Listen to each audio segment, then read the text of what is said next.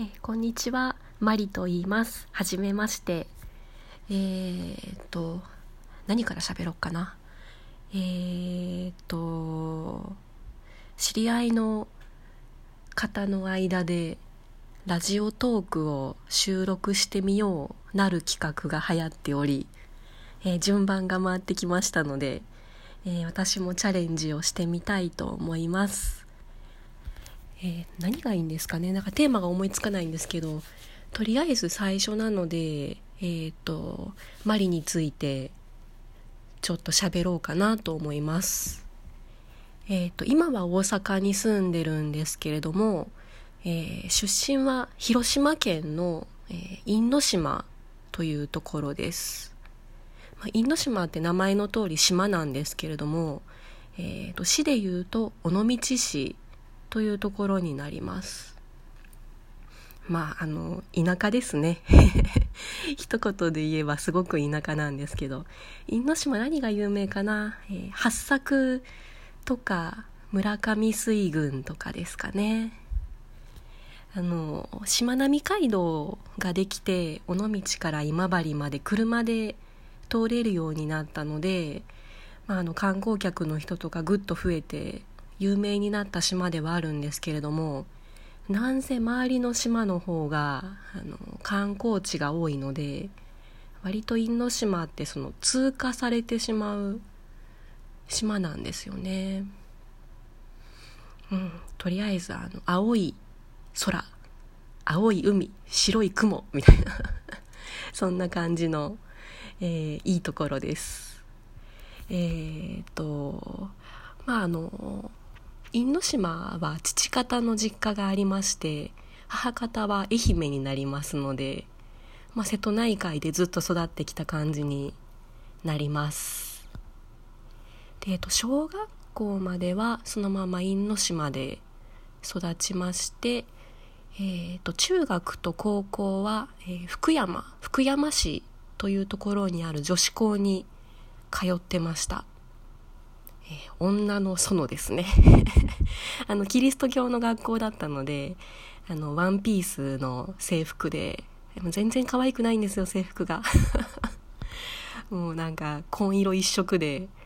ブレザーとかねセーラー服とかもっと可愛い制服着たかったんですけれども6年間そのダッサいワンピースで過ごしてました。えっ、ー、と中学中学の時は何やってたかな？英語クラブっていうのがありましてなんか英語英語で劇をするみたいなのがありまして文化祭とかでその英語で劇を披露したりしてましたね。で高校の時はあの高校から弓道部に入れるんですけれどもその弓道部に入りまして、えー、3年間は弓道を頑張ってましたね。やあれかっこいいですよ。かっこいいですよね。自分で言ったらあれなんですけど。あの道着と袴。かっこいいんですよ。もう何に見とれたかというともうそのあの弓を打ってる姿というかもう練習風景を見てあここにここに入りたい。弓道部に入りたい。と思って門を叩きまして。どれぐらいかな？部員が多分20人ぐらいいたと思うんですけどその中でトップ3に大体入れるようになりましてで、まあ、県大会とか何か試合がある時にはその一番いいチームあの3人1チームなんですけどそのトップチームに入れてもらえて、まあ、試合で活躍してました。どこまで行ったかな？個人の成績はあんまり良くなかったんですけどね。その団体3人でチームを組んだ団体で、えー、中国大会中国地方の大会に進みました。進んだだけで賞は取れてないので本当にあの記念で参加しただけで終わっちゃったんですけどまあでもいい経験でしたね。でもう少し弓道を続けたいなということで大学でも弓道部があるところ大学弓道が強いところに入りたかったのであのとりあえず関西に的を絞って、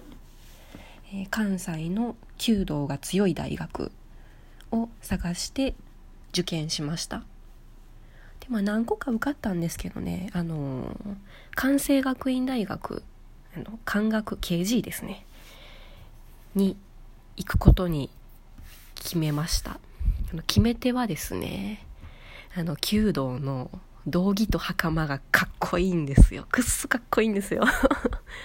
これ紺色あの上下ともに紺色なんですけれどもあの右腕のところに月のマークが入ってるんですよね。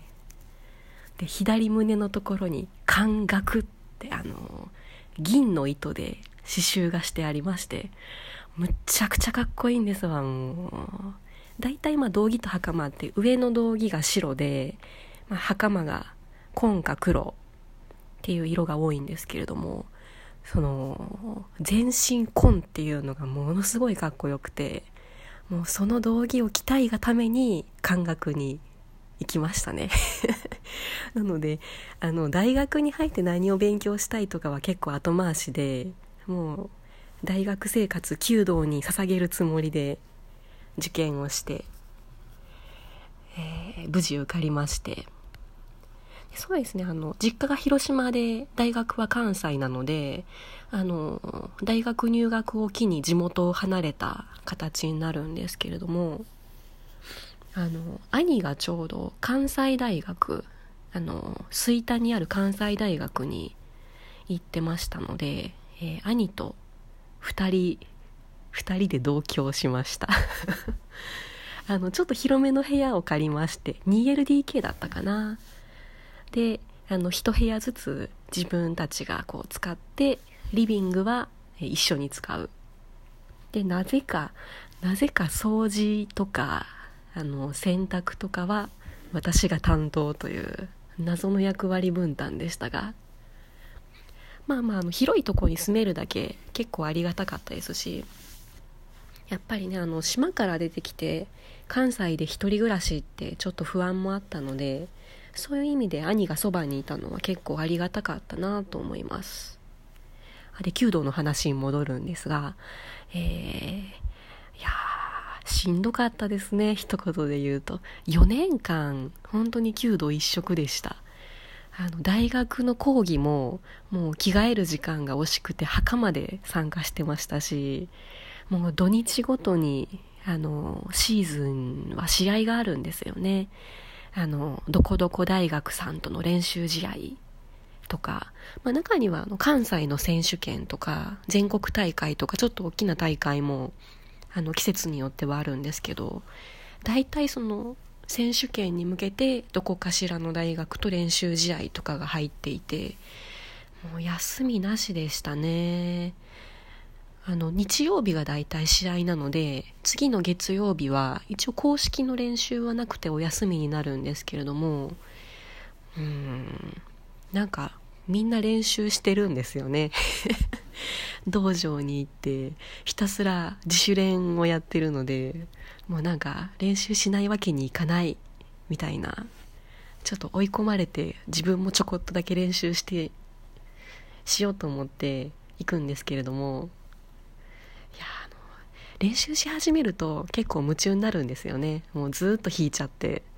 で気が付いたらもう34時間ずっと練習しててその唯一の休暇の日がやっぱり練習で 消えるという。もう何やってたんでしょうね。あでもあの大学4年生の時はあの女子責任者って言っていわゆる女子首相みたいな感じですね。その女子をまとめる役職にもついてましたし。あとはあの弓道部で良かったなと思ったのはあの京都の33元堂で投資屋があるんですけれどもあれあの二十歳になる年に、えー、振袖であの着物で弓を引けるというイベントがありましてあのそれに参加できたのはすごくいい思い出ですね。なので地元の成人式は出席残念ながらしてないんですけど、まあ、京都の33元堂であの真っ赤な振袖を着て母にもあの広島から応援に来てもらって楽しかったですね。その時の写真があそその時の写真が私初めてのメイクでしたね。ちょうど二十歳になる手前だったんですけどもうなんか化粧とか一切興味がなくてもう何もしてなかったんですけどやっぱりまあ写真に写る時ぐらいっていうのであの成人式を機にあの母に化粧を教えてもらいまして、えー、初メイクでした。あ楽しかったですね。もう、まあ、弓道今でもなんかたまにあの弓道部の時の友達と連絡取ったりすることもあるんですけれどもやっぱり誰も弾いてないですね。もう続けてる人誰もいないです。やっぱりねあれ体力勝負なんですよね。背筋もいるし腕の力もいるしもうなんか全身あの筋肉だらけになっちゃうのでやっぱりねあの女子としてはあまりありがたくない武道でした、なんかなんだかんだいい時間になっちゃいましたね。どうしようかな。大学まで喋ってその後のことについてまだ何も喋れてないんですが。まあ、ちょっと続きについて出す機会があればあの大学を出た後、まあその後就職とかその辺の話もあの聞いてくださる方がいればの前提ですけれども。ちょっとそんな話もしていけたらいいなと思います、えー、では、えー、この辺で終わりにします。マリでした。